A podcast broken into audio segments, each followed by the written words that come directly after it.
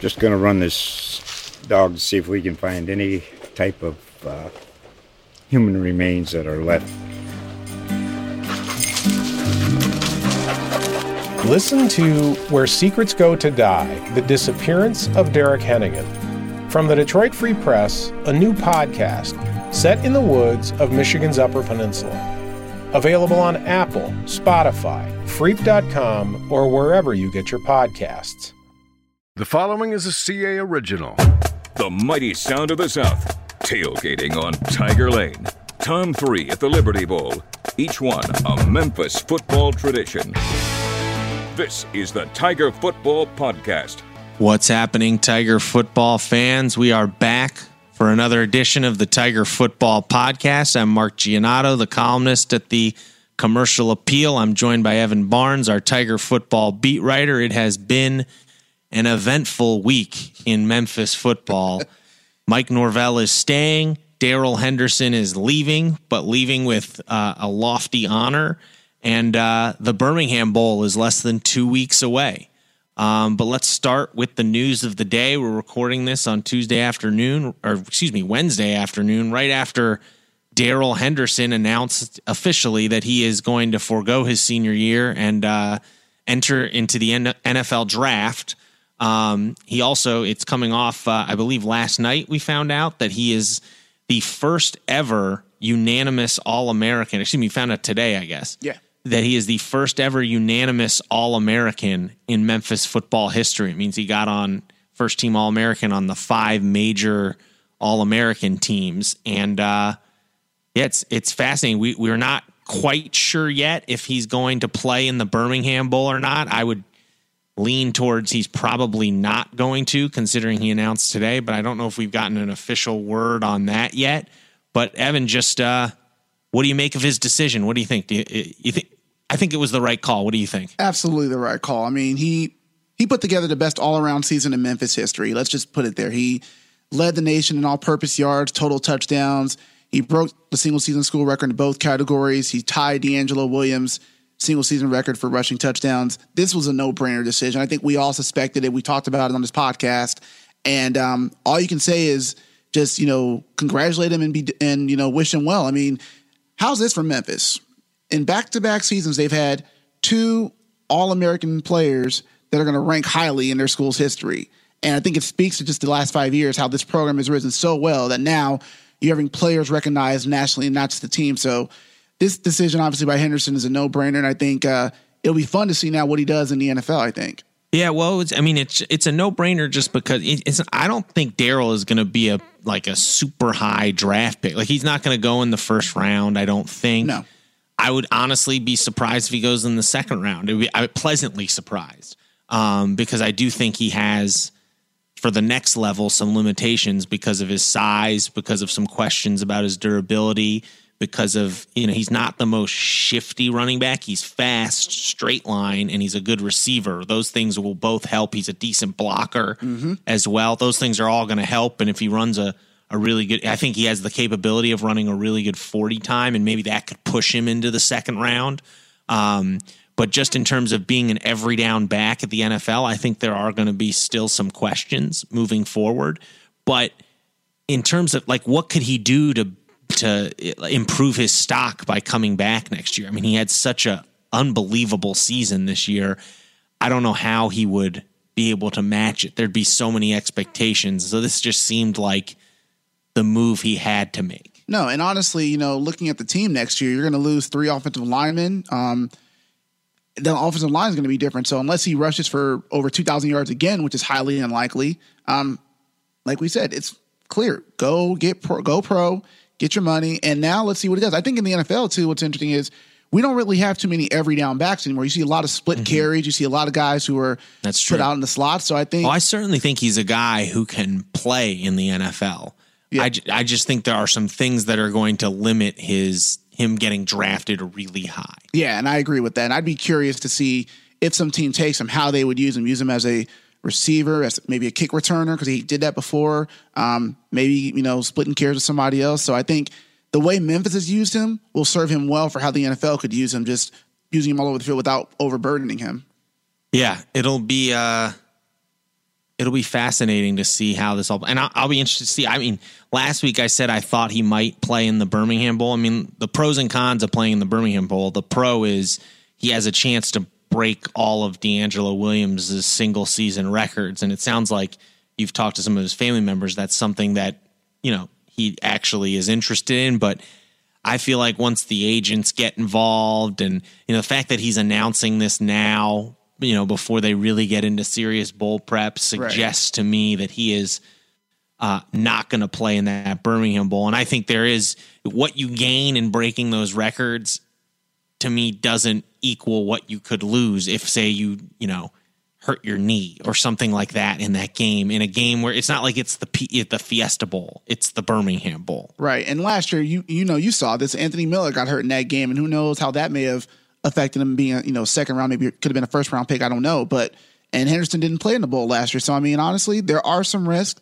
But I mean, yeah, I mean, Darrell's look, Darrell Henderson is the leading rusher at his high school. He's had a chance to be the leading single season rusher if he plays. But honestly, looking at the big picture here, GoPro. I mean, I keep saying that because it sounds obvious, but it's like, you know, if he plays, cool. If he doesn't, Memphis will stand and applaud him anyway, because honestly, like you said, what more can he do? Could he have had 2,000 yards this year? Probably. But I think 19, what is it, 1909 is not a bad number to have. And your Heisman Trophy vote, you got votes for the Heisman, your finals for the Doak Walker Award. I mean, yeah, that's also, yeah, by the way, you know, he got robbed in that Doak Walker thing. He was robbed I without mean, a gun. I mean, phew, blatant robbery. Yeah, I wonder what I wonder how the Atlanta PD investigation's going right now. Um, that was just brutal. I mean, I could not believe not it's not that I couldn't believe it because you know the the the diehard Memphis fans I think were bracing for it because these Power Five teams always seem to get the benefit of the doubt. But like as someone who watched Jonathan Taylor a, decent amount because he's in the Big Ten and I watch Michigan, like he was better last year than he was this year. He just had a lot of yards and a lot of carries, and it just seemed like the voters just were like, "Oh, he's got more yards. Uh, he's he's the leading rusher in yards. We'll vote him." And it just it was a shame because Darrell was the best running back in the country this I would, year. I would say so. And I'd be curious how many people put their votes in before the AAC championship game because if you saw that first half, he was the best player on. The- Even if you put your votes in before the AAC championship game, it was you know. No, I agree. I agree. Bad. I mean, he had what over 160 yards against Houston, so he should have been. And then that AAC title game, I thought should have solidified him. But you know, most of these voters probably are biased. I mean, Wisconsin's got a hold on that award the last few years, but we know who the best running back in the country is, and he wears number eight for Memphis. Yeah, and uh, so while Darrell is leaving, Mike Norvell sort of I don't know how you would phrase it. I, I, would say you're welcome, Memphis fans, because apparently my tweet agitated him enough that he w- decided to just uh, announce that he is uh, he is he is staying at Memphis. He's not looking at any other job. Um, no, in in all honesty, I think Mike. Some people have come to me after after the fact. After so, if you if you weren't following along on Twitter, he tweeted something along the lines after Memphis lost Kenny Dillingham and and uh, and Chris, and Ball. Chris Ball, he tweeted kind of a reassuring message saying, you know, you know, they're they're building something here, and and and it was it was the sort of tweet, and I and I thought this, and then I tweeted it that I was like, you don't tweet that unless you're planning to come back, and that's what I tweeted over his tweet. I quote tweeted it, and that popped up on Mike's phone, and so he decided to respond and made it crystal clear that he is coming back. Um, and from what I understand, Kansas State approached him. He talked, they had a discussion, and Mike basically said, I'm happy at Memphis. Like, I don't think Kansas State was the job he wanted. Um, and I think that was the smart move by him um, yeah, because he's got a decent amount coming back here. That's not that great of a job. Um, and he can be patient because if he thinks he's going to be good next year, there's probably going to be a better job next year or the year after that, whenever how whenever that day comes. But um, it was a pretty fun day, fun afternoon there um, with Mike Norvell clapping back at me. Um, and then he actually sent me a text message as he did it, saying, "There's your reply." Um, can we can we call it the best clapback a Memphis coach has ever done on Twitter? I mean, it was. I, I tweeted this. It was. That's probably the peak of my Twitter career. Uh, you know, being involved in that. That was. uh you know, I even got in a Calkins column on the uh, the Yeah. other site, you know. Um, but um, no, it was uh, it was fascinating, and it's it's. I mean, it's huge for Memphis football having him back. I mean, yes, losing Kenny Dillingham was a blow um, to Auburn, but Mike is the straw that stirs this drink, and he's shown over the past um, Five, five years, four, three Four. years. I mean, three. he can hire really well. I mean, look at all these guys who this coaching tree he started. All these guys who have, you know, Notre Dame took uh, Chip Long. Chip Long. Last year, you had Georgia, Auburn, you know, uh, Texas A&M, Texas A&M, Tennessee. They're all trying to get a hold of this magic that Mike has. And what I would tell them, and what I would, you know, my thing would be is like I think the magic is with Mike, you know, like Magic Mike, Magic Mike. but not that you know, but as a football coach, um, and so that's it's just huge for Memphis for you know moving forward, and like you know, yes, it's a big, it's a tall task to replace both your coordinators in one off season. That doesn't happen very often, but if there's one guy, you know, you, I mean, I I would trust Mike to do, be able to do it. I mean, I think he know, and he knows what he's looking for, and um, yeah, so I think I He hires the best people. yeah, you got the the most important guy is coming back. That's that was the key in all this. Um, so I'm I'm curious, what would you you know if you're Mike, what are you looking for in a new defensive coordinator and a new offensive coordinator, Evan? I'll start with offensive coordinator. I think he would want someone who can um, probably who's young, who he can groom a little bit because obviously he's done a great job with with uh, Kenny Dillingham grooming him the last few years. But for an OC, I think I would want someone who's going to just fit in line with his vision, who cares about um, raising good young men because that's obviously something he really talks a lot about. Is he wants people that are good mentors, good men who are going to care about these guys as individuals and players. So I would say get somebody who's going to keep the fun going with this offense. Obviously, they're going to just you know advise him on everything, but I like you said, I think this is Mike's show, so it's not necessarily someone who's going to be a a superstar who's going to challenge him in some way, but it'll be someone who can push him and try to you know expand kind of what he's doing or just execute his vision. I think. See, I'd like to see him on offense. I'd like to see him get a Darrell Dickey type person, an experienced coach who who's going to be able to just be a check on him. You know, like I think you know Mike Mike is the play caller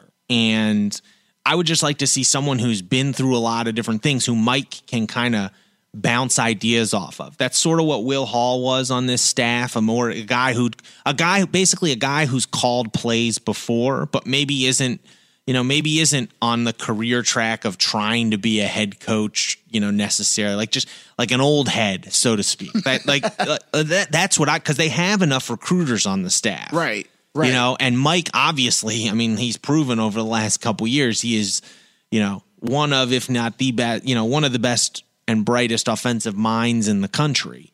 Um, and I just would like to see someone who he can kind of who he can go to for some guidance when he needs some. Um, you know, I, I just want you know the more of a you know, like I said, an old head, someone who's who's been through a lot of battles, so to speak. Um, and and I think Darrell Dickey was great in that regard. Um, and then you know, because the other interesting thing is, you know, Mike has a big role with the quarterbacks. And so I'm curious if this person he hires as an OC, like, and also does he does he promote Ryan Silverfield? Because Silverfield's gotten a bunch of offers. Um, he's you know, and then Mike honestly can handle the quarterbacks um, himself, or he can hire a young quarterback coach to help him. You know, because like I said, Mike's always. This is what he told me in the in August when I was following around Kenny Dillingham for that story. He always is going to have a big role with the quarterbacks. That's just who he is. It's how he's come up, um, and it's just going to be like that. So maybe you, you know, you promote Silverfield, and then you bring in a quarterbacks coach. Um, maybe that's the way he does it because, you know, Silverfield has done. I mean, you look at this offensive line this Yeah. year. Look at his recruiting, um, and he's turned down some jobs to stay here. Maybe he's maybe he's the answer there at OC. Right. And Silverfield has that experience. He's been around for a while. He's coached for over, you know, 20 plus years, he told us the other day. So I mean, it would make it would make sense. But the only question is would Silverfield want to give up being the offensive line coach. Or oh, I think he could still coach the O line. I mean, you could still coach the O line, but you know, maybe yeah, maybe you bring in another. You know, he can still have his hand in there. Um, but it'll be interesting to see what Mike does, and then defensively, you know, I mean, I think Chris Ball probably didn't get enough credit as like a leader of men. You know, like yes, I think people have been frustrated by the defense at times, mm-hmm. and including in this room. Um, and you know, statistically, it hasn't been pretty at times. And in the AAC championship, it wasn't pretty. But I do think, again, he was that old head who Mike really could rely on and and defensively here at Memphis, like let's be just honest, like Mike isn't that involved on the defensive side of the ball. He needs someone at that coordinator position who can really lead a unit. Um, and so it'll be fascinating to see what he chooses there, who he goes after, because obviously there is some room for improvement on that defense. Mm-hmm. At the same time, Mike plays a style that is not conducive to you know you know a defense just you know it, it's not a style that plays into the defense you know? It's you know with this up tempo and you know so many plays the, the amount of plays he plays um it's not like i don't know if you're ever going to rank really highly in total defense playing you know coaching at memphis because memphis there's a lot more plays in every game it, with the style mike plays. So i'll be right. it's going to be really interesting who he ends up identifying because if he makes the right hire, like if they can improve defensively, I think they could be really good next year. I think so because already this unit has a habit of forcing turnovers. We know that under Chris Ball. So if you get somebody who has a similar style, can maybe change up some scheme a little bit, but can also get these guys to buy in right away. I think with the guys coming back, there's a chance that this could be a really good unit. But I think for me at least, like I said, I think somebody who is similar to Chris Ball in sense of they want to force turnovers. They get, they want guys to be as aggressive because this unit is so um, used to that over the last few years. So I think if you get well, there could be an argument to be said they should get someone who's going to take them out of their comfort zone because what they've done the past few years hasn't been the most successful thing that going. Right. I mean, like a foundation, like the foundation of forcing turnovers. Yes, but obviously add a little bit more because obviously you know new system guys need shaking up. I think it'll work too. Yeah, it'll be uh, interesting. And then now, I mean, we've got we're we're a week away from signing day. It's really like it was funny. Like this championship game ended, and now it just seems like everything sped up with the football program. It's pretty amazing. Um, and uh, it looks like they have a pretty a better recruiting class than last year. Take us take us through, Evan. You know, we're a week away from signing day. Just what this what this signing class looks like. What are they? You know, what what are kind of the strengths of it? Sure. So right now, Memphis' class is ranked 58th in the nation. It's probably it's I think a little bit lower than what their highest was, but of their class, an overwhelming majority of them are three stars. And I wrote something about how this class could be in terms of just how many three stars they get, the best class in Memphis history, just because of who they're getting and whatnot. So one of the things that um, that Mike told us he's looking for is O line help because obviously they're losing three linemen this year, and he also is looking at defensive back. So um, obviously, one guy that stands out on this list um, nationally is Cole Mashburn, whose older brother Cade is um, a linebacker on the team. He's the highest ranked recruit on this group. He's a defensive end. Um, he's aggressive. He plays really hard. Um, obviously, locally, you look at someone like a Travis Hopper, who had a really good year for Central. Uh, Cameron Baker at Germantown, who people are really high on as at receiver, and let's be honest, uh, Memphis has a lot of skill position guys who've come in the last few years, but they could use a little bit more depth at receiver. Um, I'm I'm impressed with just how well this class is recruited Nashville. There's three Nashville guys in this group. Um, we talked about Ryan Silverfield's recruiting two years ago. He was able to get Obinna Eze and T.J. Carter from Nashville. Now he's got two kids from um, Hillsboro High School: Joseph Honeysucker, a defensive end slash linebacker, uh, Giassi Madison, who's a athlete who can play both sides of the ball, and they also just got this kid Deshaun Watkins, who is a three star athlete who was had offers from SEC schools. So this class is turning into a pretty solid class. It'll be interesting how many they keep, obviously, with this coaching turnover. But from what I've been told, they plan on signing all these guys next week. So next Wednesday, while we're all in Birmingham, it could be a really uh, good look ahead for what 2020, 2019 holds. Well, and I think that's a it's a position. Mike is in an advantageous position in the sense that Chris Ball was a pretty good recruiter. Kenny Dillingham was a good recruiter, but he's got other good recruiters on his staff. He doesn't necessarily need to like he can really focus in on who's going to be the best fit X's and O's wise and and sort of uh, culturally for this program, um, rather than saying I need to go get a player getter or something like that. He's got some of those on his staff already, Right. so that's a that's an advantageous position for him. And then you know we haven't even we, you know we'll we'll wait to talk about Wake Forest because you know there's just so much going on. And honestly like I don't even think they've they I, I'm curious how Mike is going to balance all this. From what I understand um Chris Ball is going to coach in the bowl game but Kenny Dillingham will not. Um you know and so Mike will probably handle more responsibilities offensively uh, as a result of that um but yet from what I understand Ball will coach in this bowl game um, and then go on to Northern Arizona and, and take on the head coaching duties there. Um, but it's uh, it's a really fascinating time for Memphis football. I think overall, yes, you lose. It's funny you lose both coordinators and your be- you know your best player in like a seventy two hour span, and yet I would argue things are looking as bright or brighter as ever for this program because Mike is coming back. You've got this foundation and this trust in what's going on here that has to make you feel good about the future. Now, I think it could be even better if Mike can win his first bowl game. I think that will, you know, that that will send you into the off season feeling really good.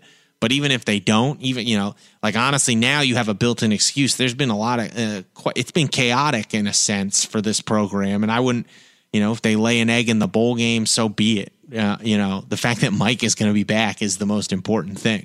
Right. And let's be honest, we saw what this team was after they lost to Missouri. They were four and four. They're still going to have an eight win season. If they lose, they win. It's a nine win season. I mean, all these considered, I'd say this is a pretty good place to be. And there's hope and optimism now, but, you know, we'll see what happens the next week.